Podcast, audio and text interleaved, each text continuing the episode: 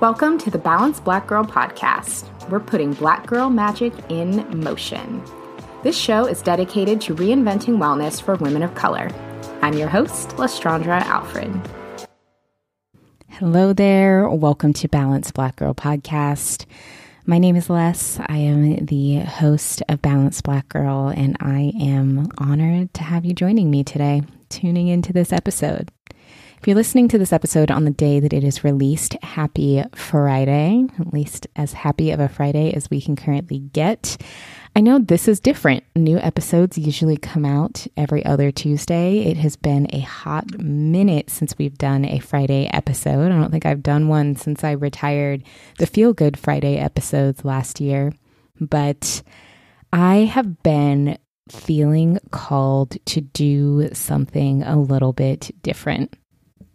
If you normally listen to the podcast, you know that this is an interview style show, that I really started this podcast as a platform to promote the work of Black women who are health and wellness practitioners, who are wellness professionals, or who work in the areas of spirituality, personal development, uh, finances. Those are all things that we cover. And I occasionally do solo episodes a couple times a year, just so that you and I can catch up with one another um, as, as, you know, as I feel called, or as I receive enough kind of questions from listeners that are things that I can address. But for the most part, the Tuesday interviews are kind of my jam. And with everything that has been happening with COVID, I mean, y'all, I will be so honest, the regular cadence and style of which I interview, I just haven't had it. I haven't haven't had the energy to do it at the volume that I normally do. Now, do not get me wrong. I love it. I have plenty more interviews coming up for you all that have been recorded and are in the works. However, it takes a lot of energy, and it is energy that I am happy to spend, because sharing these women's stories with you are one hundred percent worth it. But I kind of wanted to mix it up a little bit. I'm kind of wanting to add some things that feel a little bit more off the cuff, that feel a little bit less interviewee, and just feel like down home conversations with some people in my life who are willing to come to come on here and are willing to talk to me and share their stories, and just talk about life and how they're feeling and where we're at. Just kind of real conversations between everyday Black women. That's not to say that my guests are not everyday Black women, because they are. However, doing a more professional interview is a little bit different than kind of the down-home organic conversations that I have been craving. But those kind of only come about, at least for me, with people that I already know. Because when I'm getting to know somebody, that's when I'm like asking all the questions and feel the need to be a little bit more on. Or if I know that someone has a, an amazing specialty or a line of work that I want to share with you, I need to be a little bit more on. And uh, these conversations are really going to be a little bit more organic. Just having conversations with Black women in my life that I love and admire and want to share with you. I also get a lot of requests to do more solo episodes, and I hesitate only because it's not that I dislike solo episodes, but y'all, talking to yourself is hard.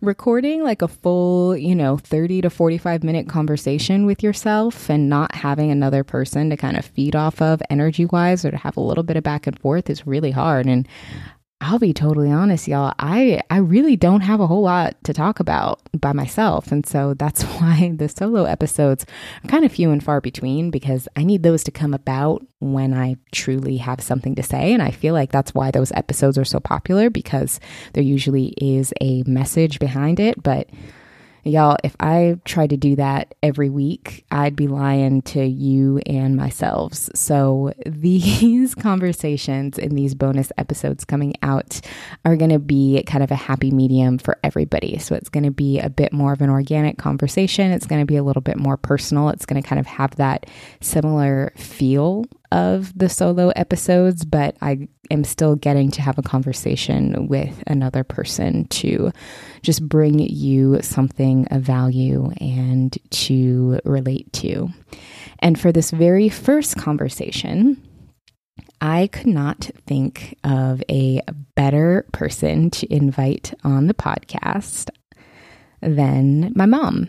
And it is uh, Mother's Day weekend heading into, you know, the next couple of days as this episode is being published. And I also want to acknowledge that, you know, holidays like Mother's Day are not necessarily easy for everyone. And there are so many reasons why that is. And every last reason is valid. So if, you know, the next couple of days are difficult for you, I send so much love to you. Um, and just really, really want you to pour into and take care of yourself, and just know that I am pouring into you from afar, because I know that these days can be really, really hard. And that's actually um, also something that, you know, my mom shared with me, like as soon as we stopped recording this episode, um, was just kind of her struggles around Mother's Day this year, now that both of my grandmothers are no longer with us. And so for her, like her mother figures are, are no longer here, and, and she's struggling with that as well. So just know that um even though social media might be kind of a lot over the next couple of days, know that you are loved, you are supported, and you are not alone. And with that, uh, circling back to this conversation, um, I am just so excited to introduce you all to my mom. I am really grateful to have a really, really positive relationship with both of my parents, but you know, today we're today's about uh, motherhood and conversations around motherhood. And I'm just so excited to introduce you all to her. You know, my mom and I are opposites. We have kind of polar opposite personalities. She is like the life of the party, razzle dazzle. I am more of the kind of wet blanket of the two, but we balance each other out really, really well.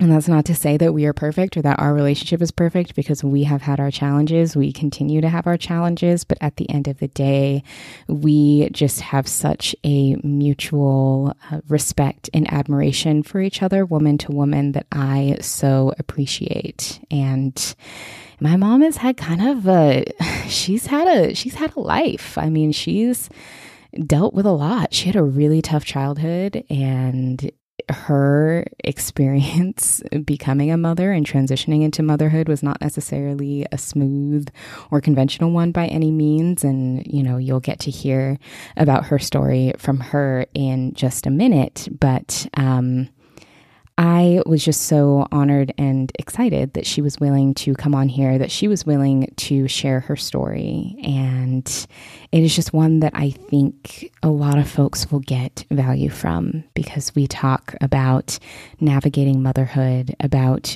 doing things differently from what you were taught, about breaking generational cycles and working through generational trauma, and trying not to repeat the same cycles that maybe you grew up with or saw around you. And I just am honored that she was willing to come on, she was willing to share and be so transparent. So I cannot wait for you to dive in and get to know her better. I hope you enjoy this bonus episode. All right, well, we are on day fifty-one hundred of staying in the house. Mom, how are you doing, having stayed in the house for two months now? I don't know.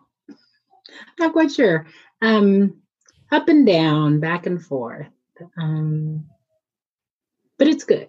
It's all yeah. good. Um, there are lots of parts of me that are enjoying just being home. Mm-hmm. Not, it takes all the obligation out of going places. And um, yeah, some of the obligations are feel relieved, um, And I kind of don't feel like I'm missing out because I suffer from FOMO. I'm one of those FOMO people. Mm-hmm. But there's no FOMO because nobody's doing anything without me. So yeah.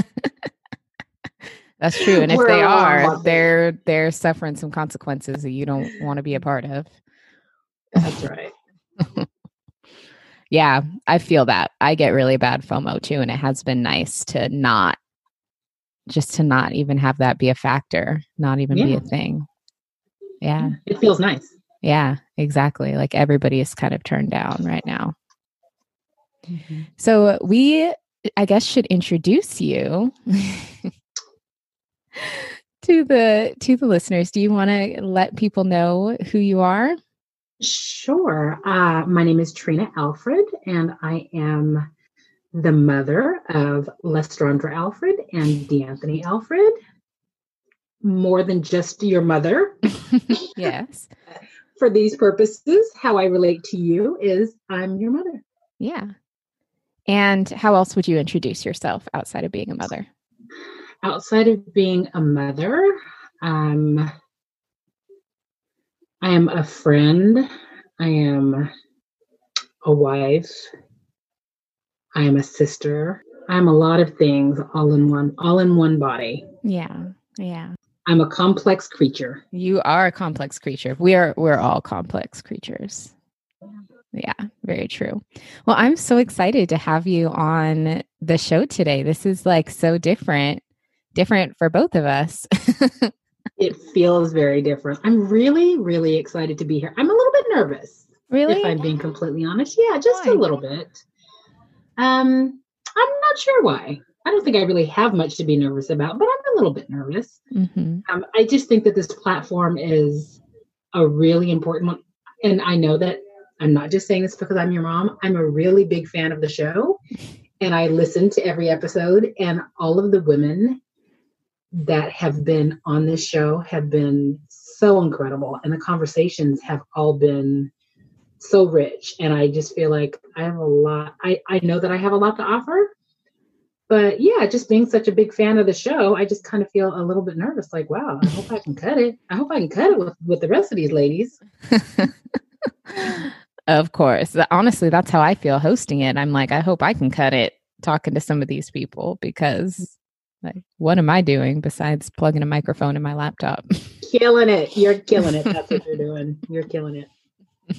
Well, I'm super excited to have you here. I mean, timing wise, you know, we're chatting right before Mother's Day. Is just a good time to have you here and to introduce you to the the broader Balanced Black Girl community. But also I've been feeling just not as inspired to conduct interviews lately. Like I love interviews, but they take a lot out of me. And I more so have just been craving wanting to just have conversations with people in my life that I love and love talking to, and just sharing more of that, more of the organic, less of the, you know, I'm planning and I'm structuring an episode and I'm structuring an interview and I'm carrying a conversation and there's specific places I want it to go, which in a lot of the other episodes, that's, that's what it is. And that's, it's necessary. That's what makes it meaningful. That's what makes, you know, the content helpful is the fact that it's so intentional, but I've just been craving something more organic. Well, I think we can definitely do that today. Yeah. I was like, you, you're a good first person to start that with. We can go off the cuff. Yeah. So I think what I would love to just learn more about and talk more about are your experiences in motherhood. You just have such an interesting story. Like your life is just, it's a lot. You survived a lot. Yeah, because it's my life and I've lived it and the experiences are mine. They feel just very, it just feels very normal. It's my normal, but I do appreciate that you appreciate my story. Every, everybody has a story. And I love that you're interested in mine and that you can appreciate. I, I know that you know most of my story. Mm-hmm. I love also that you can appreciate my story. Mm-hmm. I mean, I am obviously not a mother yet, but I have quite a few friends who are mothers who are constantly navigating that, uh, that, for lack of a better word, balance between their identities as a person and their identities as a mother. And so I think sharing some aspects of your story that are related to motherhood is great. And then also those things that aren't are still just as meaningful, because I think so many women are always figuring out how those two things play together. Huge challenge. For me, that changes from day to day. I have been a mother, as you know, you being my firstborn. Um, I've been a mom. I was a very young mom, and I've been a mom for most of my life. And so as I've grown into who I am, I've been a mom for most of that time. And I think that's why it can be a challenge for me to differentiate mom from who I am, because so much of it is, it's just so intertwined. That coupled with the fact that I absolutely love being a mom. I love it. Why? Like, what about it do you love? I think it's the connection. It, there's a connection that I have with you and your brother that I just don't have. It's so, it's just very different than any other connection that I have. Mm-hmm. Um, and I don't think that it's by happenstance. I know that I've worked really hard to develop that and to keep it. And, and that's why I'm saying it can be different day by day. One day I feel like I'm still parenting you guys. You're both adults and I'm doing way too much. And other days I feel like I need to like check your grocery list and make sure you haven't left, and like make sure your roommate or his roommate or, you know, just get too far in the business at times. I sometimes don't know when to draw a line between the mothering and um and just pulling back. Yeah. But I love being a mom. It's a it's a really it's a it's a unique relationship. It's in a real it's a really neat experience, but I have been a mom almost my entire life. Yeah. You know? So. Yeah, definitely.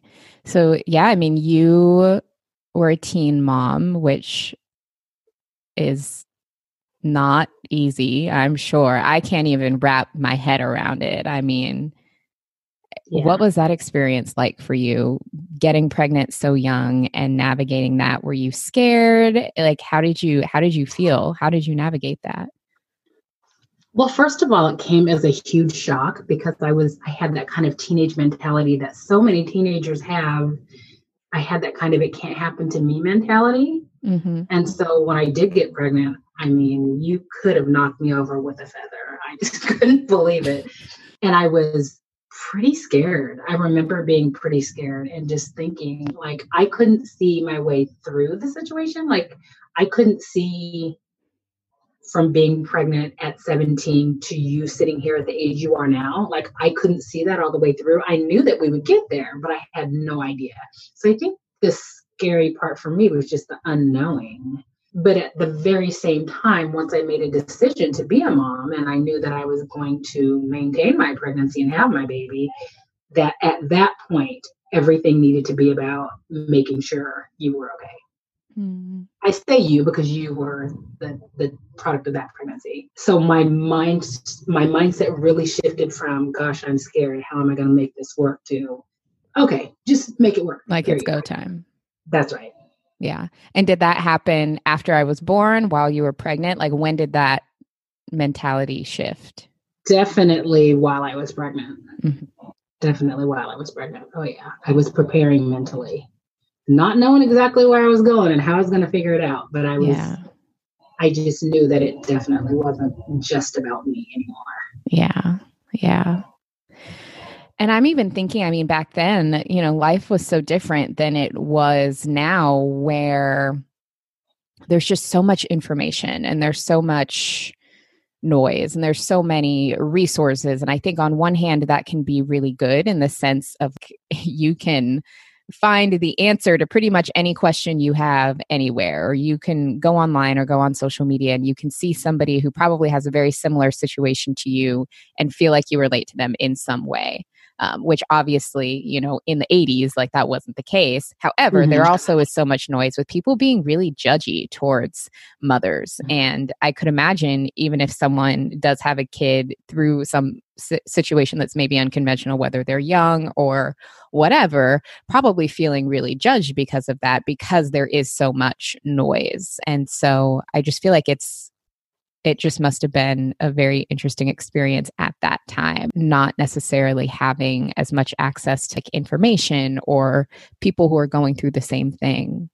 Yeah, I definitely did. And there was also a large part of me that really felt like I was letting my mom down and maybe my family a bit. Yeah, I felt like, because my mother was a young mother, she had me at a very young age, and my grandmother had her at a very young age. And so there was just the the generational thing that kind of went down through the generations. I literally told myself, this will not happen. My child will not be a teen parent. How much control over that I had, I had no idea. seventeen, eighteen year old wisdom, I was like, no way, this stops right here. But yeah, definitely feeling judged just by society. Yeah.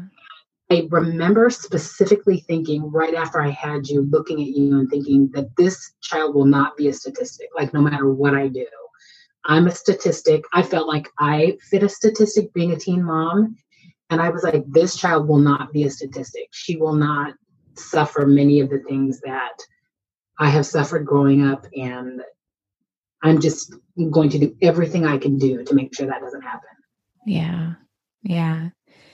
And I'm really glad that you brought that up, because I think one thing that I would love to just learn more from you about, or just talk more about, is around generational cycles, you know, generational trauma and things like that, and kind of breaking those cycles, because our relationship as mother and daughter are very different than the relationship that you had with mm. grandma, and mm. kind of what that looks like. And I think a lot of people have a really hard time navigating those cycles and helping to break those cycles, and maybe even having those same intentions you had of either, I'm not going to be a statistic in this way, or my child won't repeat this same cycle. And then sometimes it does happen. So mm-hmm. I would love to just hear from your perspective why you think we were able to break that cycle, and, and why you think our relationship is so different than the mother-daughter relationship that you experienced as a daughter. Yeah. So I, well, I'll take it, I'll take it part by part. Yeah. As far as the generational thing, I feel like I was very intentional, and I took it, I took it really seriously. I took it very, very seriously, and I worked on it. Intention. I, there was a lot of intent, put it that way. The decisions that I made after I became a mom, my decisions were shaped around what was going to be best for you, and what was going to be your, really to just give you the best life, not to raise you in a mansion, not to buy you a Mercedes-Benz on your sixteenth birthday. It really wasn't about finances, because, as you know, we've always been, we've done fine financially. However, it wasn't about finances. It was about giving you your best life. And that meant the decisions that I made, that I made during the time. And I really, so many of my decisions were shaped by that. So it really didn't matter what my friends around me were doing. I wasn't doing things that other young people were doing, because I was somebody's mom. And when I behave a certain way, or if I make a certain decision, every decision that I made and every move I made was going to affect someone else, someone who didn't ask to be one. And so that was, that shaped so many of my decisions. And I know that you saw that growing up. And I, I really believe that it meant something. And I think that it shaped you into who you are, and definitely our relationship. Do you have an example of what one of those decisions was? Yeah. I mean, there were many times, um, because I had you right before I turned eighteen. By the time I was nineteen, twenty, twenty-one, that's the time when you're really kind of figuring yourself out, when you kind of want to go out to the club, when you want to look your best and be free and move about freely. There were many times that my friends did, even when, even my friends that had children did those things. And I didn't desire it. I just did not. I would much rather be with you, and I would much rather be home to read you a book and tuck you in. I would rather do that than than be out hanging out with my friends. I had friends and I did do hangout things, but just making just every decision really just to make your priority, not not being a kid. You know, yeah. I just had to make wrong That's decisions. Hard because it at that age, you still kind of are a kid. I mean, you know, Absolutely. Once you get to the point where you're eighteen, you're legally an adult. But now that I'm so much older than that, I'm like, oh, that's that is still mm-hmm. a kid in a lot of ways. Yeah, absolutely. Absolutely. And my, because my mom was a young mom, like I said, and she basically was raising me her entire young life. She made different decisions. She, you know, she, she kind of did her thing a little bit. And I just didn't desire that. Mm-hmm. As I saw it, and I didn't really like being on the other end of it. I didn't like having some of her decisions that she made didn't sit well with me. And so I didn't even want to make those decisions. Yeah. It just it was it it actually made it easy. It made it easy to not want to do that, to do some of those things. And I definitely made my share of mistakes, and I've had my share of send you to grandma's house for for the night and the weekend and go to the club and be young. I have definitely done those things, but they were few and far between because I would rather be with you and I would rather read you a story and tuck you in. And so would you say that that is the foundation that made our relationship so different than what you had? I think so, because I think in order to build a relationship, you need consistency. Mm-hmm. You need someone who's going to show you that they're dependable and that they're there with you every day, no matter what. And we have that. We definitely have that. Yeah. And so I think that's, that was a good building block on having a good, solid relationship with us. Yeah. And I think even, I mean, having heard, you know, stories from your childhood or knowing just how much you moved around and all of those things, I feel like the childhood that you and dad gave me was so opposite of that. We were in one place. I went to school with the same people the whole time. There was very little change, just polar opposite. And it was, it's mm-hmm. interesting to see how much that can change just from one generation to the next. Yeah. Again, intentional decisions. Yeah. We were pretty intentional about keeping you in the same school district and keeping things, um, stable for you. Mm-hmm. Yeah. Yeah.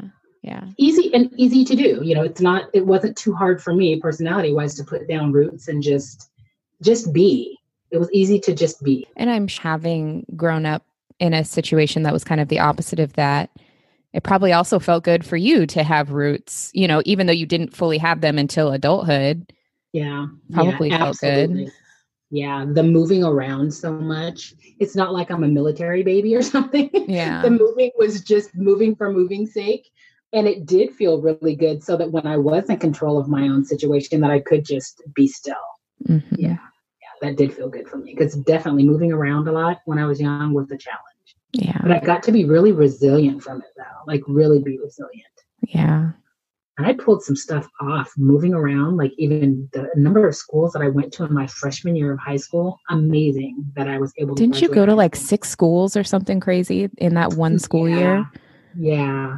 I want to say in the second half of my freshman year, I went to probably four or five schools just in the second half. And how I managed to still finish high school on time was just yeah. mind blowing. Yeah. My mind is blown. And see, those are things like I think about that. And while I was moving around and switching schools, I didn't feel like I was suffering or like I was it, it, I was experiencing it at the time. At the time, I didn't realize the effect it was having on me. But then when it was time for me to have my own children and start my own family, I was like, wow, yeah, that's what we're not going to do. And that's mm-hmm. where those decisions came from. I don't know that I realized it at the time, but yeah. Yeah, yeah, that definitely makes sense. And I think for so many of those things, we don't understand how they impact us until later on. Because when you're young and you're in it, you're just kind of in it and you're doing, you're surviving. Yeah. Yeah. And you just do. Yeah. So when it comes to parenting, I mean, did you feel like you were just kind of doing it on the fly? Like, how did you, how did you learn? Do you feel like you're still learning? Like, what was that process like as such a young person? You know, I, I think as far, I'm still learning. I learned on the fly. I'm still learning. I definitely made some missteps along the way. Um, hopefully none of them too detrimental. The goal is to raise adults that don't need that don't need a whole bunch of super glue to glue you back together because we broke you. That your childhood broke you. We don't want you to need a lifelong counseling just because of poor decisions by your parents. But um, I definitely learned on the fly.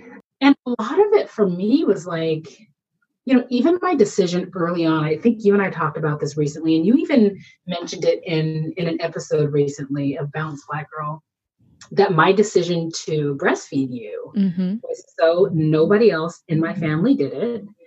Everybody was like, why are you doing that? But that was the decision that maybe I read somewhere. I don't know. Once I knew that it was the best thing for my baby, it was, I did it. That was just it. And it was not easy. Breastfeeding is a challenge. It's hard.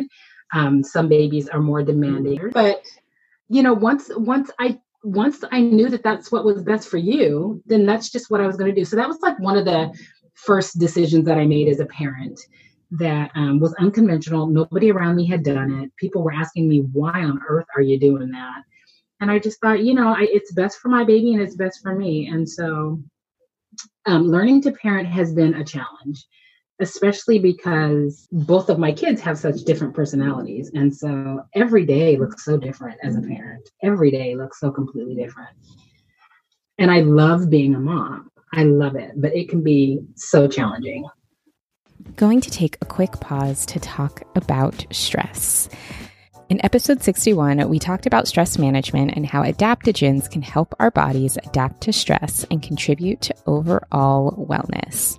Since that episode, I've been loving the Peak and Valley adaptogen blends, which, as a reminder, adaptogens are powerful plants that help the body manage the stress response and support hormone health. And their brain blend has been my personal favorite for adding to my coffee, to my smoothies, when I just need a little bit of extra mental sharpness and clarity.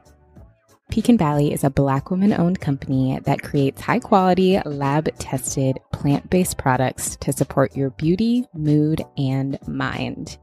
Several Balanced Black Girl listeners have been incorporating Peak and Valley blends into their routines. And here's what one listener had to say.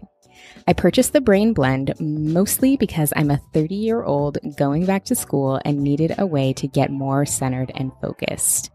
I noticed my mind wasn't feeling as mentally sharp during my studies and in class.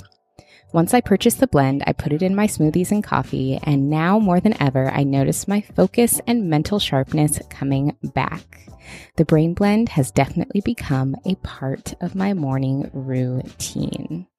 So if you are wanting to give them a try, head to peakandvalley.co slash balancedblackgirl and use the coupon code balancedblackgirl, all one word, lowercase, for fifteen percent off your purchase. Again, for the adaptogen blends, that is peakandvalley.co slash balancedblackgirl for fifteen percent off. And in addition to the Brain Blend, which I mentioned, they also have the Balance My Stress blend, which is great for anti-fatigue, protection against free radicals, and the Nurture My Skin blend, which is really great for boosting your beauty from the inside out. So again, that is peakandvalley.co slash balancedblackgirl using the coupon code balancedblackgirl for fifteen percent off.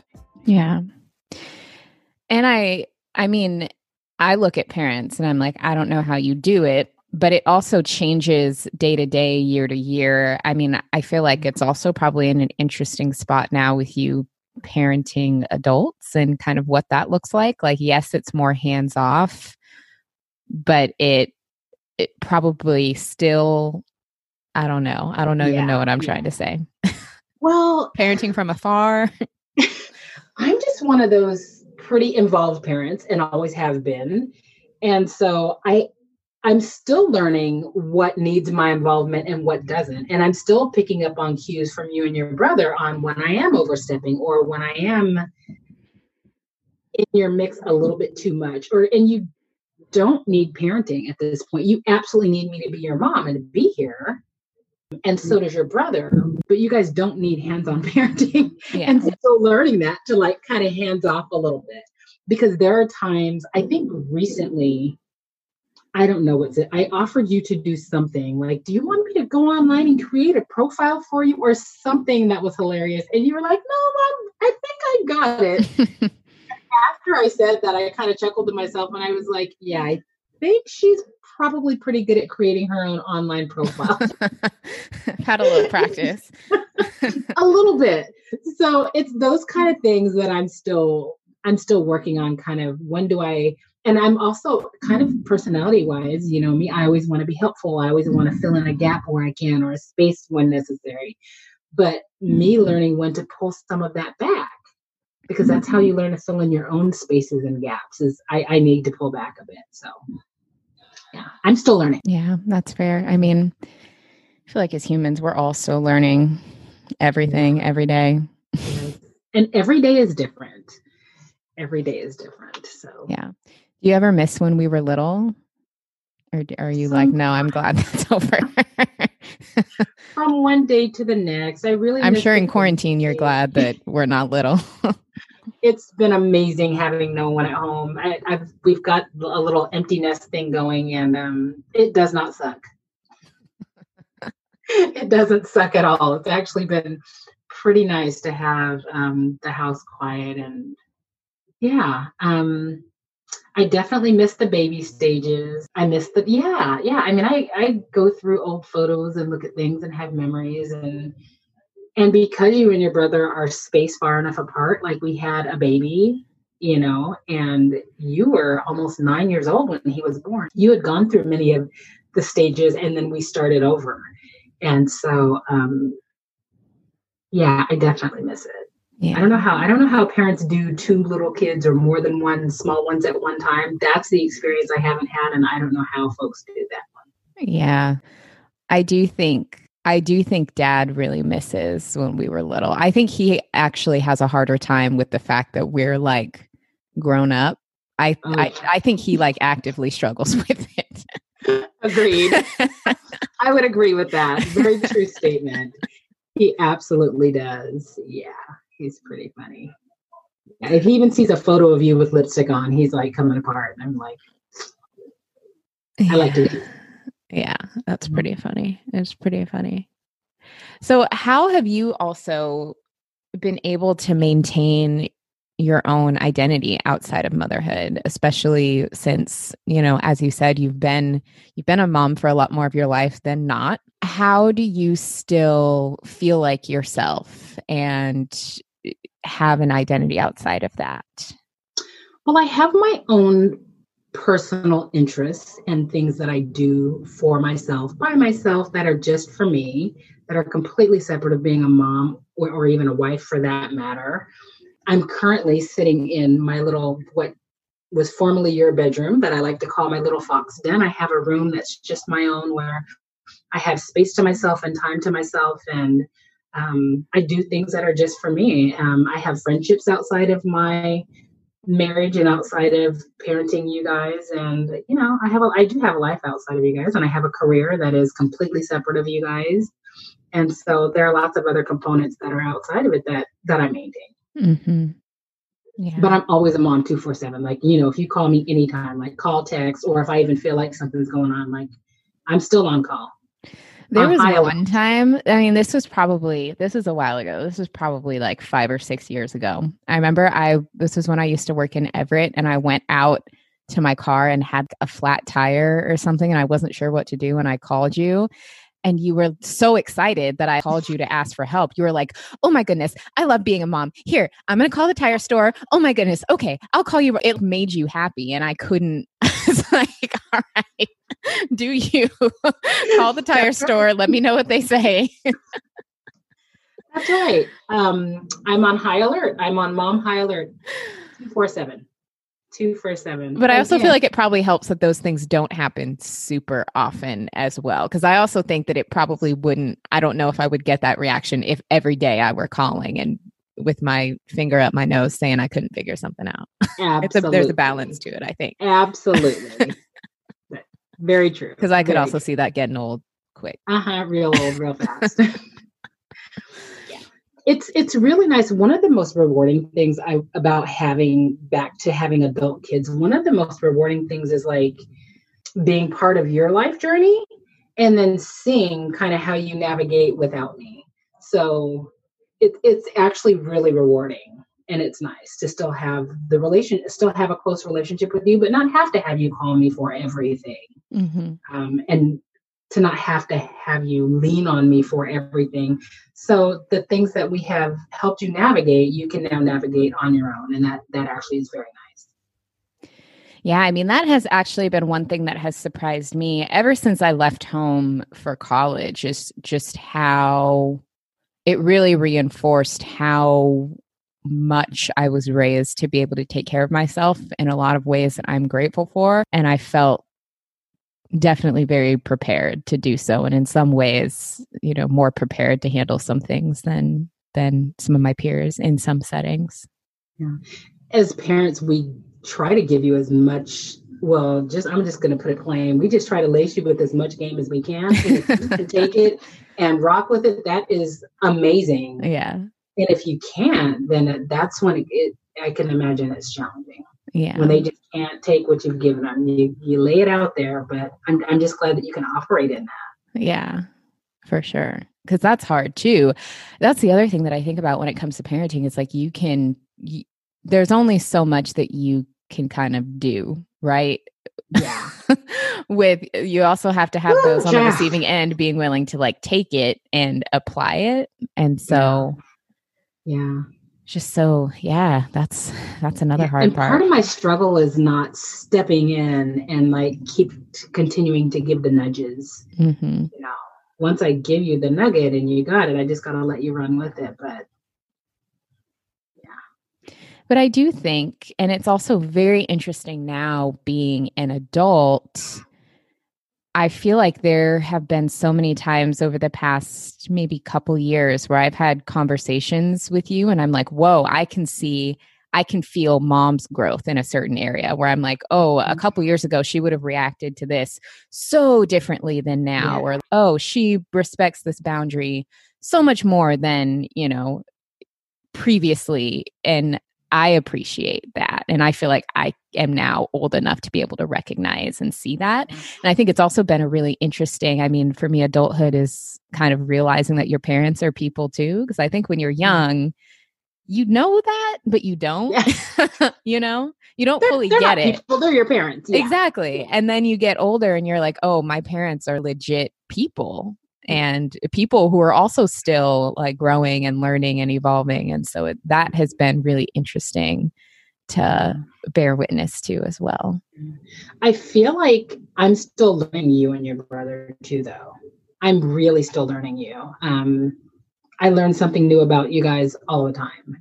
And so again, trying to keep, I feel like I, I want to be bumpers around you guys, kind of let you go and live your lives, but I want to be the bumper and buffer around you. Um, but I do, I have learned a lot about, yeah, I've learned a lot about you guys. And I, I continue to learn you.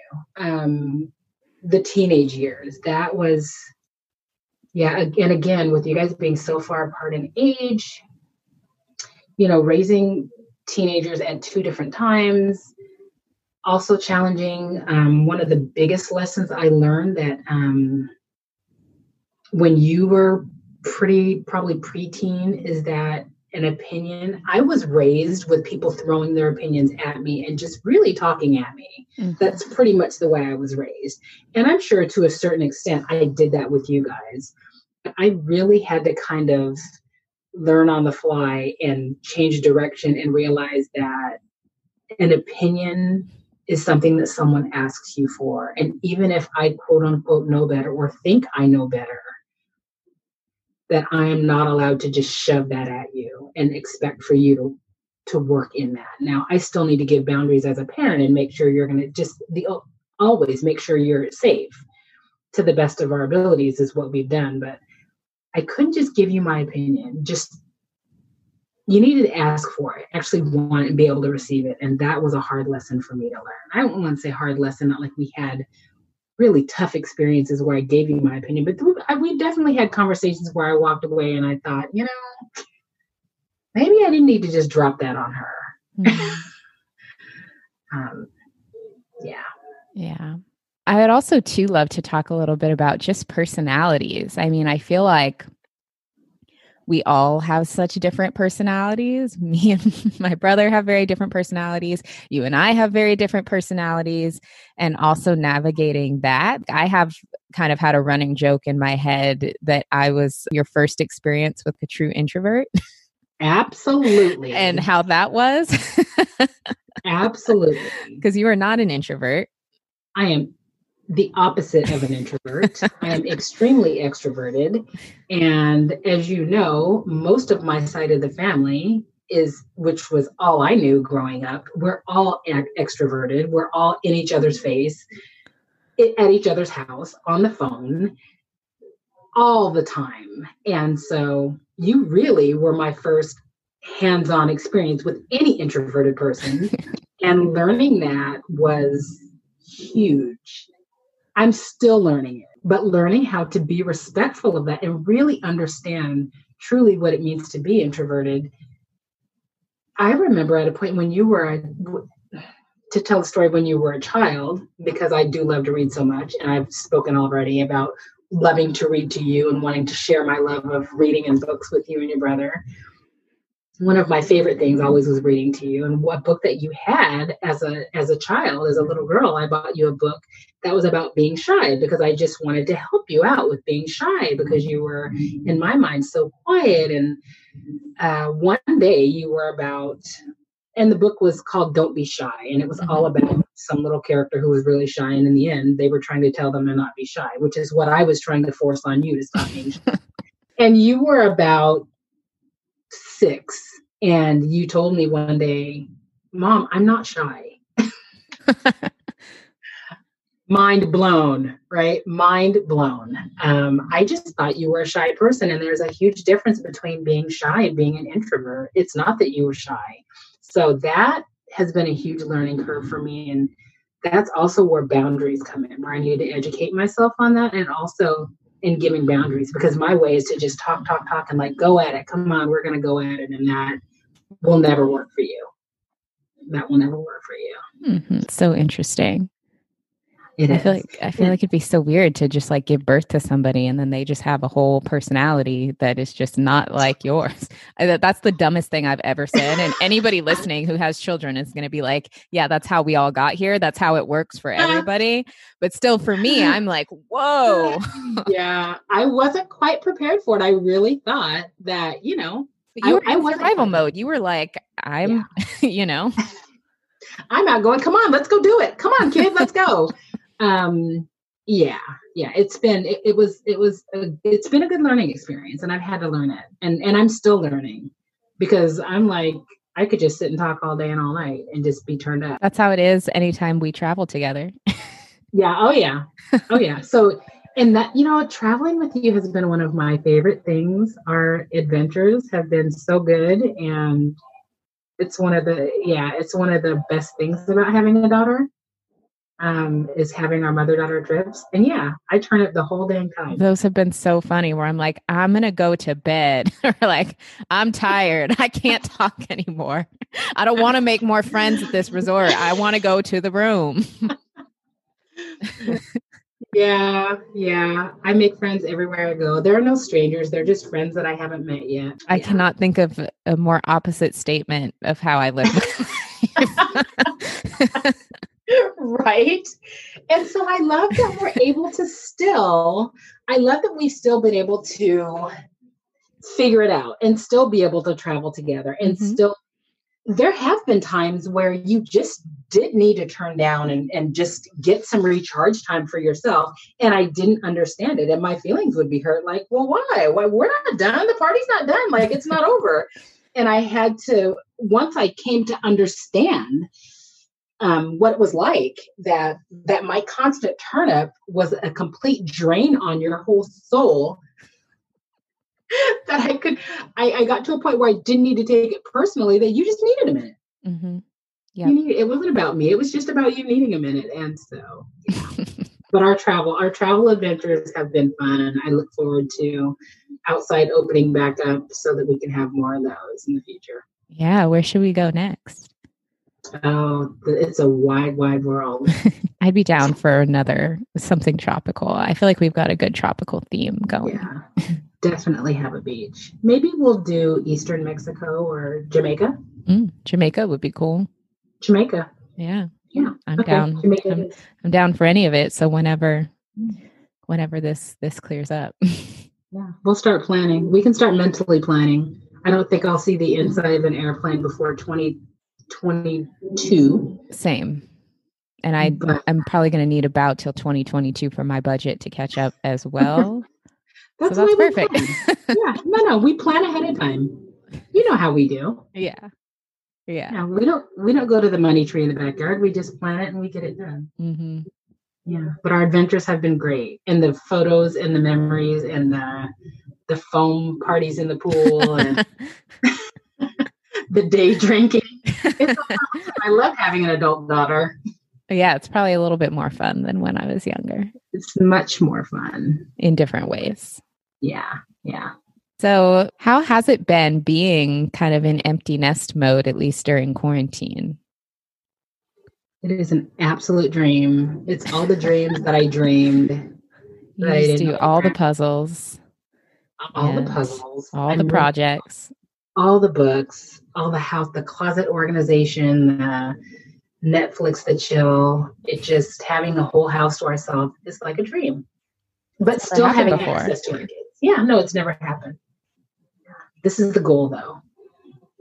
But still having access to you and your brother. That mm-hmm. like that that's what makes it good, is mm-hmm. that we get all this space in this whole great house. But still have access to like talk to you guys. Yeah. And check on you. Yeah.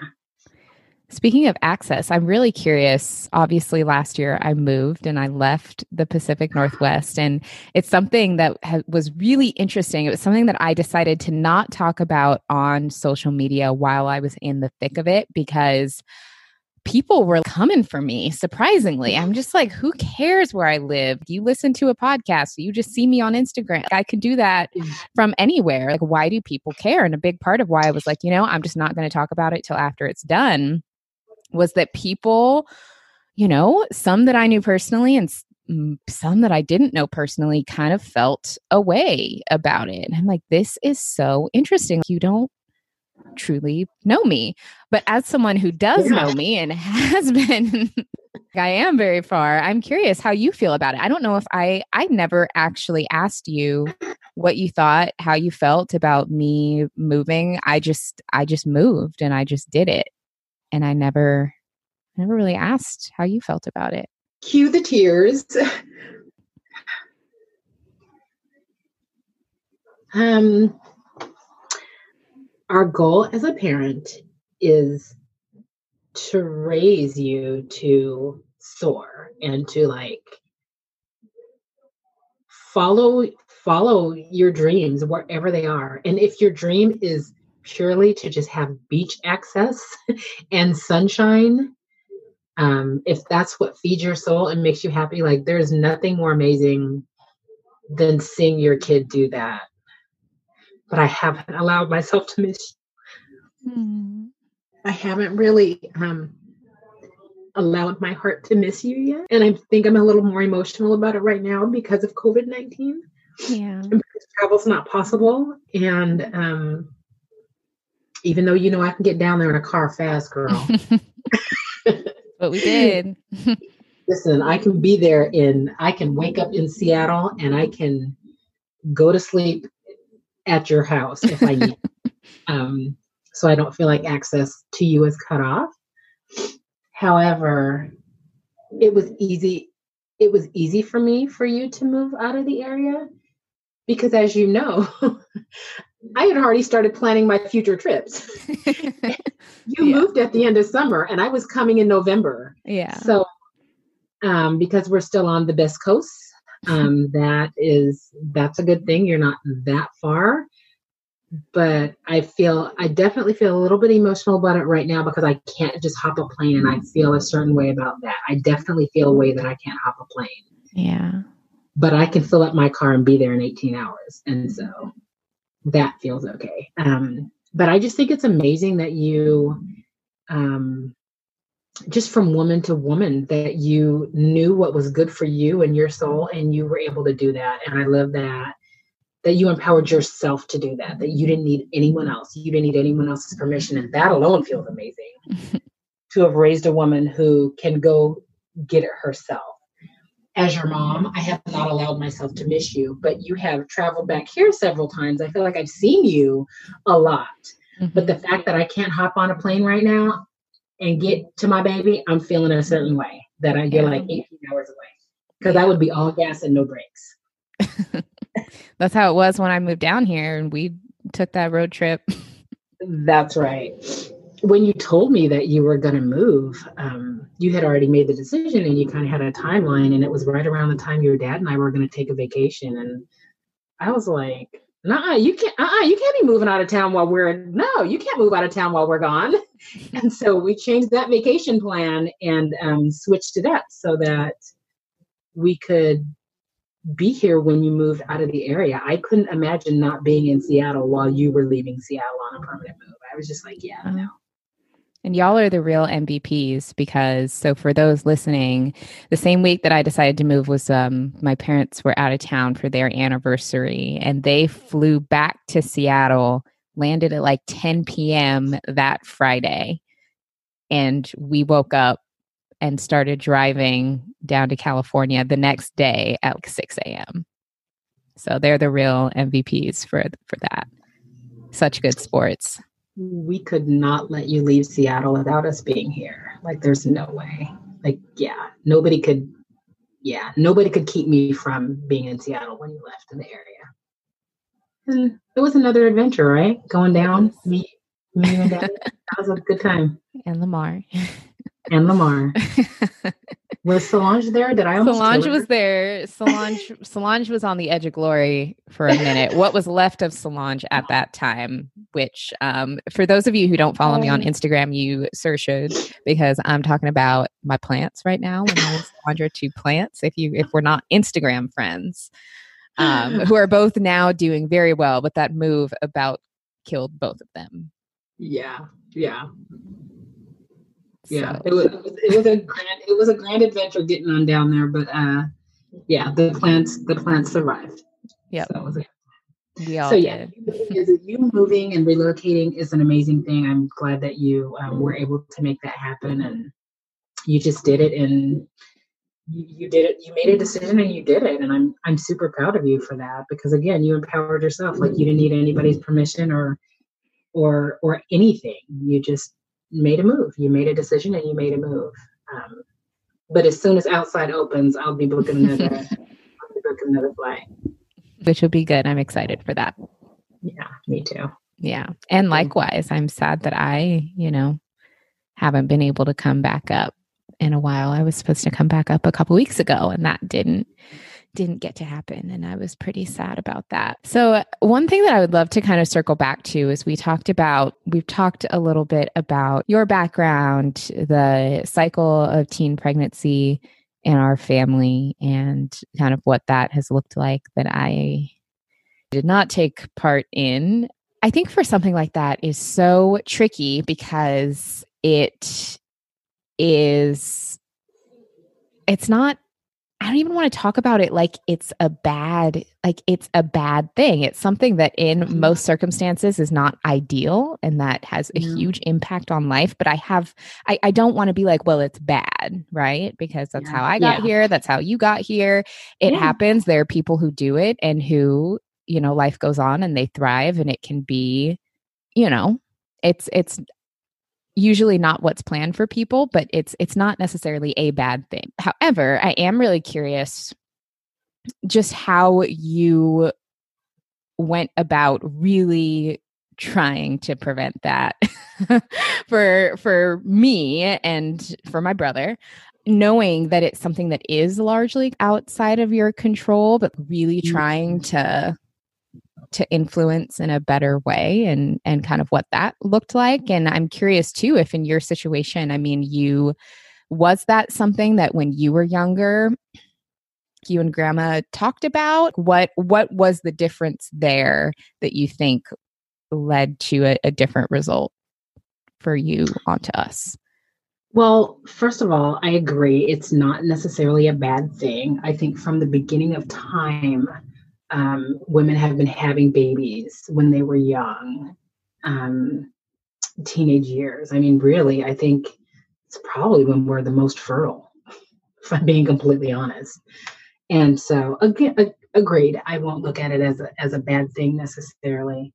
Um, it's challenging. I mean, it's, and I'm also not like, oh, it's fine. It's definitely yeah. challenging, and yeah. it's challenging oh, yeah. for everybody involved. Agreed. Yeah. I think, um, yeah. So I, so in transitioning from when I was growing up, um, the most, the most conversation that I had with my mom, you know, not just, you know, you know how your grandma is, you know how her personality type is. And a lot of the talk, she's pretty straightforward. She was a very blunt person. And I didn't just have her, I had lots of aunts, right? So my mom, my aunts, they had lots of conversations with me about sex. And they all went like, boys just want to get down your pants. Don't ever do it. That was the most that they ever said. Guys just want to have sex with you. Don't do it. Well, that just was not effective, because at some point I wanted to have sex as much as the guys did. Mm-hmm. And so they never told me what to do with those feelings, and they never told me what to do in those situations.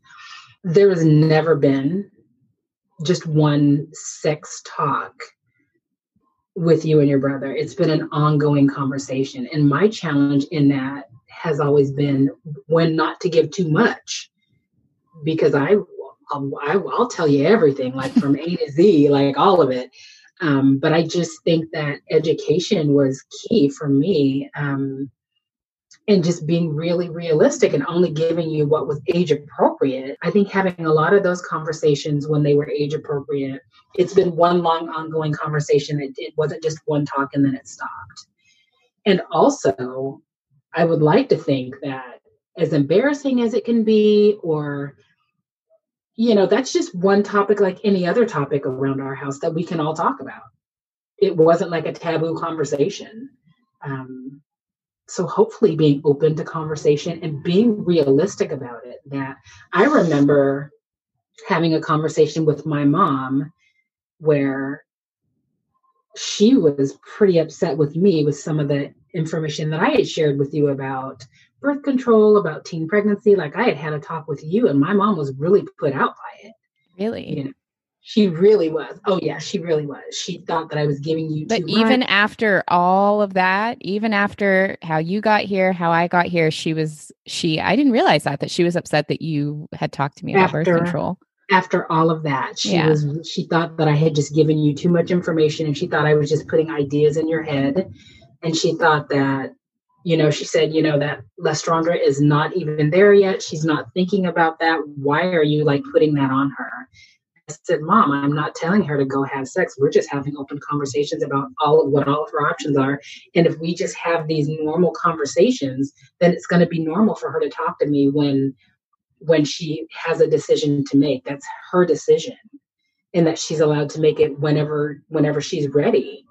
And the same with your brother. He's allowed to make the decision when he's ready, but I have to be open to the conversation. If it's a conversation that's too big and hard to approach, you'll never come to me with it.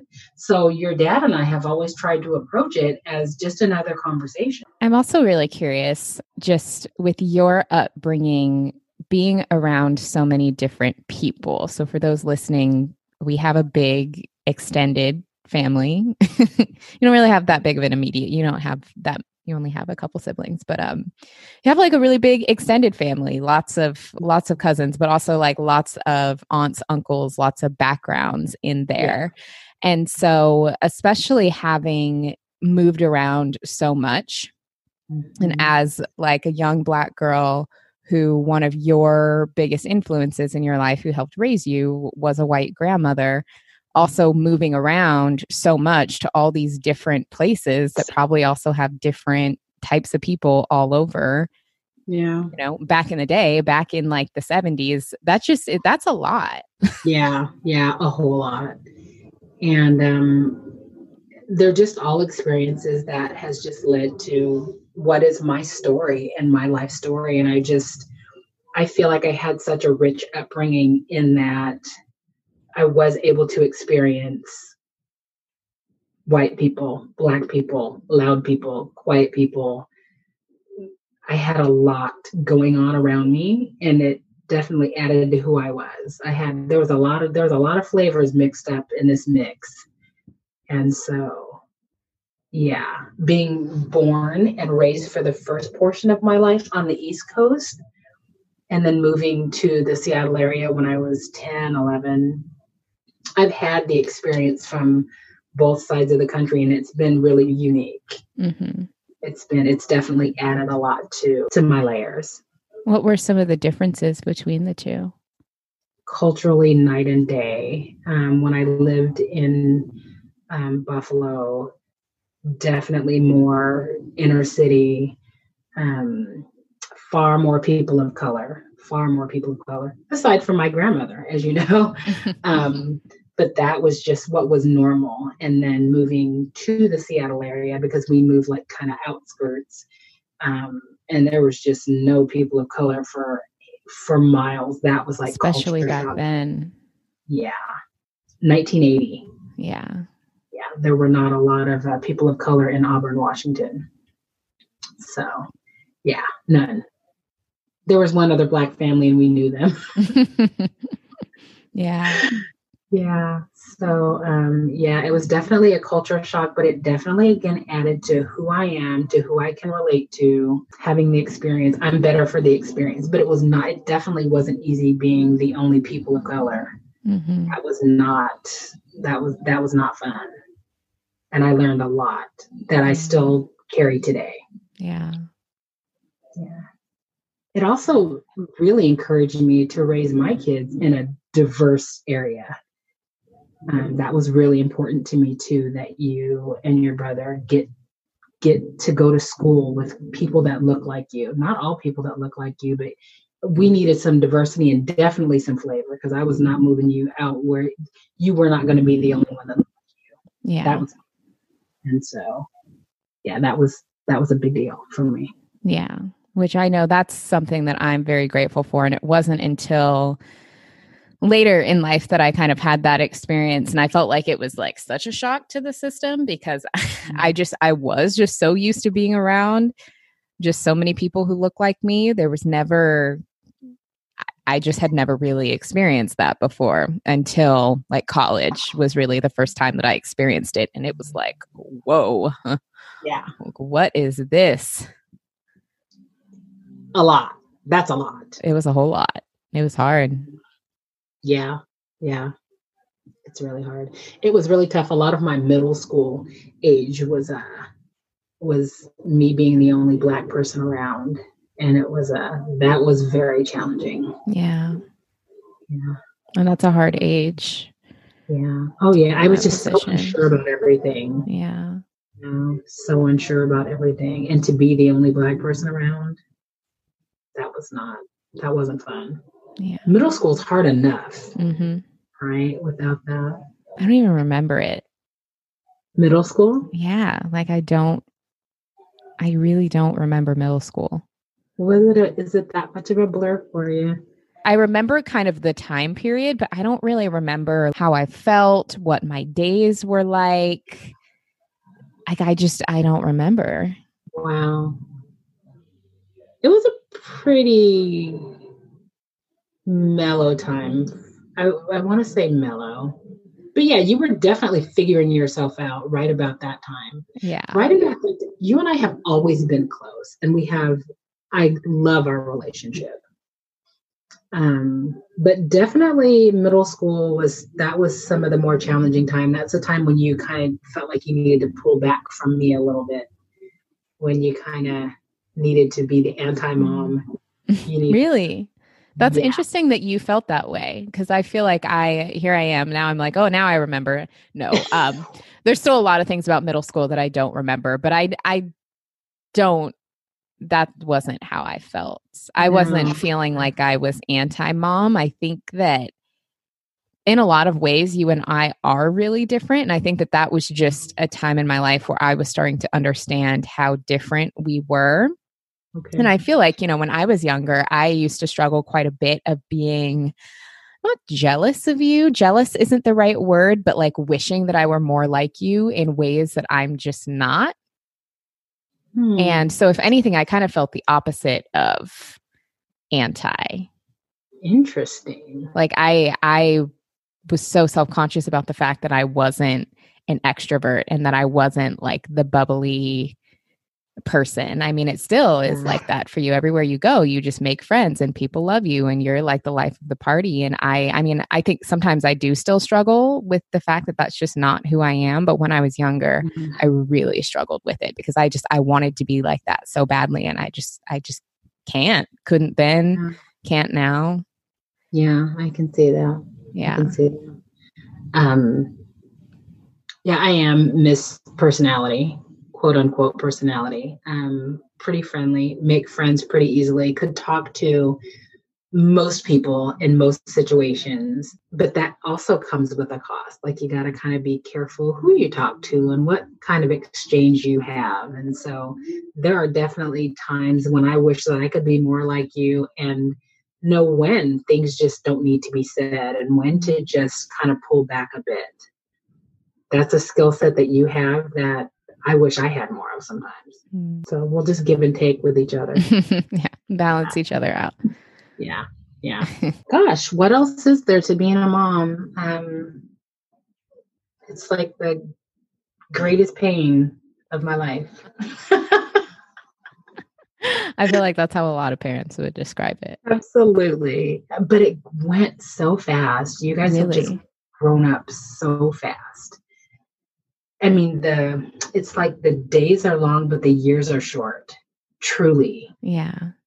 Truly. The days are long, but the years are short. Um, when you have infants, you just cannot wait for them to just get to an age where you can sleep through the night. And then you just can't wait for them to start walking so you don't have to carry them around everywhere. And then you just can't wait until they can go to school. And before you know it, they're graduating college. It just goes in the blink of an eye, and like making the decisions day by day, it's a huge responsibility to like be influencing somebody's life. Like every decision that you make, still to this day, decisions that I make, if I post something on social media, I think, yikes, I am someone's mom. Like, will this embarrass them? I'm sure I have embarrassed you and your brother plenty of times, and the embarrassment's not over. It's not over. I'm not done embarrassing either of you, but I do think like, wow, am I, you know, the way I portray myself, I am someone's mom, like God, but I have my own flavor and, you know, I'm going to do that always. Anyway. Yeah. Yeah. And I think you should always have your own flavor and express your own flavor, however, mm-hmm. however you'd like. Yeah. And that being a mom shouldn't necessarily uh, change that. I mean, obviously it's good to be mindful of that. And I think it also probably does depend on everyone's unique situation and, and how old their kids are. We're all right. We're grown. We're good. I, we did it. I remember wanting, I always wanted five kids. That was always the number in my mind when I was a kid. Ooh. I had you and I was like, yep, all right, I'm good for a while. Maybe take just it back. one. Yeah. Yep, maybe just one. One will do. Yeah. Are there any like stages that you miss the most? Definitely the infant stage. Really? Definitely the infant stage. Oh yeah. Because babies get to a point where they're just cuddly and sweet and all they want is just to be with you. Mm-hmm. And just for you to be there and support them while they explore and grow. And that's just my favorite stage, from say maybe six months to about a year. That just is such an amazing, magical time. A lot of growth, a lot of, um, yeah, just a lot of growth, a lot of exploration. And it's real. It was really neat to, to experience it. And I miss that because then they're all sweet and squishy and cuddly and yeah. Can't talk yet. Exactly. No dogging. I know. Because probably by the time we started talking, you were like, oh no. Yeah. The talking back. Your brother's the talk. He, he's the talk back kid. He's the one that has. A, he was the talk back kid. And I was the don't shut up kid. Yeah. And those, yeah. both of those are hard. yeah. yeah. I, yeah. And even the way we, the way we planned our family and just the way it happened. And as far apart as you guys are spaced, I want to say I had one going into kindergarten. Was he going into kindergarten when you were going into high school? Yeah. Ay, ay, ay. That was, yeah. I feel like we probably would have had a second child closer to earlier if we just needed some time to kind of get our bearings and figure things out. Mm-hmm. Like after I had you at seventeen, like I wasn't going to just turn around and have another kid. I just thought that definitely wouldn't, again, my decisions were what was going to be best for you. It definitely wouldn't have been best for you to have a sibling when you were like two or three years old. I was still figuring out, you know, getting my career started and, and really just figuring out adulting myself and navigating parenting and adulting at the same time. We're trying to adult. Mm-hmm. So we definitely didn't, weren't going to have kids right away. But after a while, it was like, okay, if we're going to do this again, we better. And did you feel pressure then too of still figuring out adulting, but worried about, well, if I'm already a young mom and then I'm a young mom and I have multiple kids, you know, worried about that perception? I think. Again, not to say that it's bad, but I do think that it is something that. Yeah. Yeah. Is a perception. The perception of others stopped me from having children sooner. Mm-hmm. Absolutely. Especially my grandmother kind of had a voice in the back of my head. You know, she would tell me things like, you know, you're not a baby making machine. I know, Grandma, I know. You guys are, you know, you don't want to keep having kids, do you? I'm like, I know, but you know, I think about it now. And to me, it was kind of offensive when she said that because I thought, gosh, give me some credit. Like, okay, I know I had a baby when I was seventeen, but like, I'm doing a good job with her, right? And I would think, why does she say things like that to me? Like, don't have more kids, don't have more kids. Like she was really one of the strong voices in my, in my ear to really wait to have more kids. But I think about her life and I look back and I think that, she, you know, when you look at the fact that she had seven kids, literally as a stepladder every year for ten years straight, she was pregnant and having a baby. Now looking back on it, I can see why she was advising me that way. It was just the way she went about it. The way she did it. Yeah. Totally. Yeah. And I think so much of that is so valid when we're speaking between generations. And I think like my generation specifically is so, we're just so into like language and healing and holding space. I mean, you can tell that we've all at some point been to therapy more so than yeah. the generations before us because we just want to craft every word perfectly for how we hold space and heal and do the things. And back in the day, they're just like, don't have no more babies.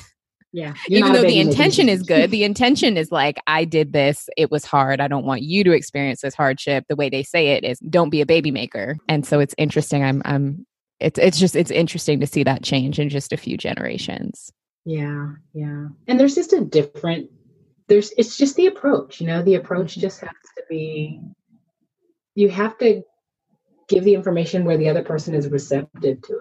I yeah. mean, I get Was, I guess it was effective to an to an extent, but um, I mean I didn't have kids right away, but yeah, she just came straight straight down the middle. She was not playing games. That's how me. She said everything. That's right. That's right. You know you're not just a baby making machine. So, but important things for me were like finish school, establish a career, like be able to financially care for you. And like, there were things that I just had to have done. Your dad and I, you know, were not married when I was seventeen, when I had, you know, as you know, you know, we got married a couple of years after you were born. And so, you know, get married. There were, you know, there were just certain things that we just wanted to have set in place before we had more kids. So, and it all worked out. It all worked mm-hmm. out. Yeah, I think. We're still working it out. We might still be working all this out. Well, Thank you so much. I mean, before before we go though, I mean, I of course have to talk to you about self-care and what self-care looks like for you and about balance. So what have you been doing to take care of yourself these days? Holding myself up in a room and doing whatever feels good for me at the moment. One thing about being a mom all of my life, most of my life, and being a wife for most of my life is not just closing myself off and not just only tending to me.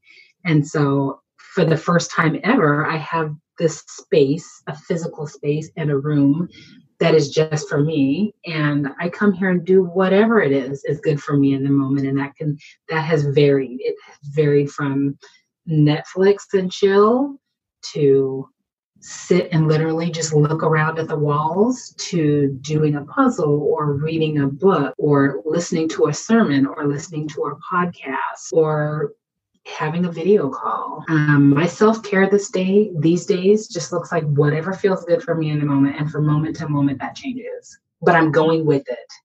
And what does being a balanced Black girl mean to you? It means being every woman. And that, again, changes from moment to moment to moment. Balance for me is the main parts of my life being mostly good.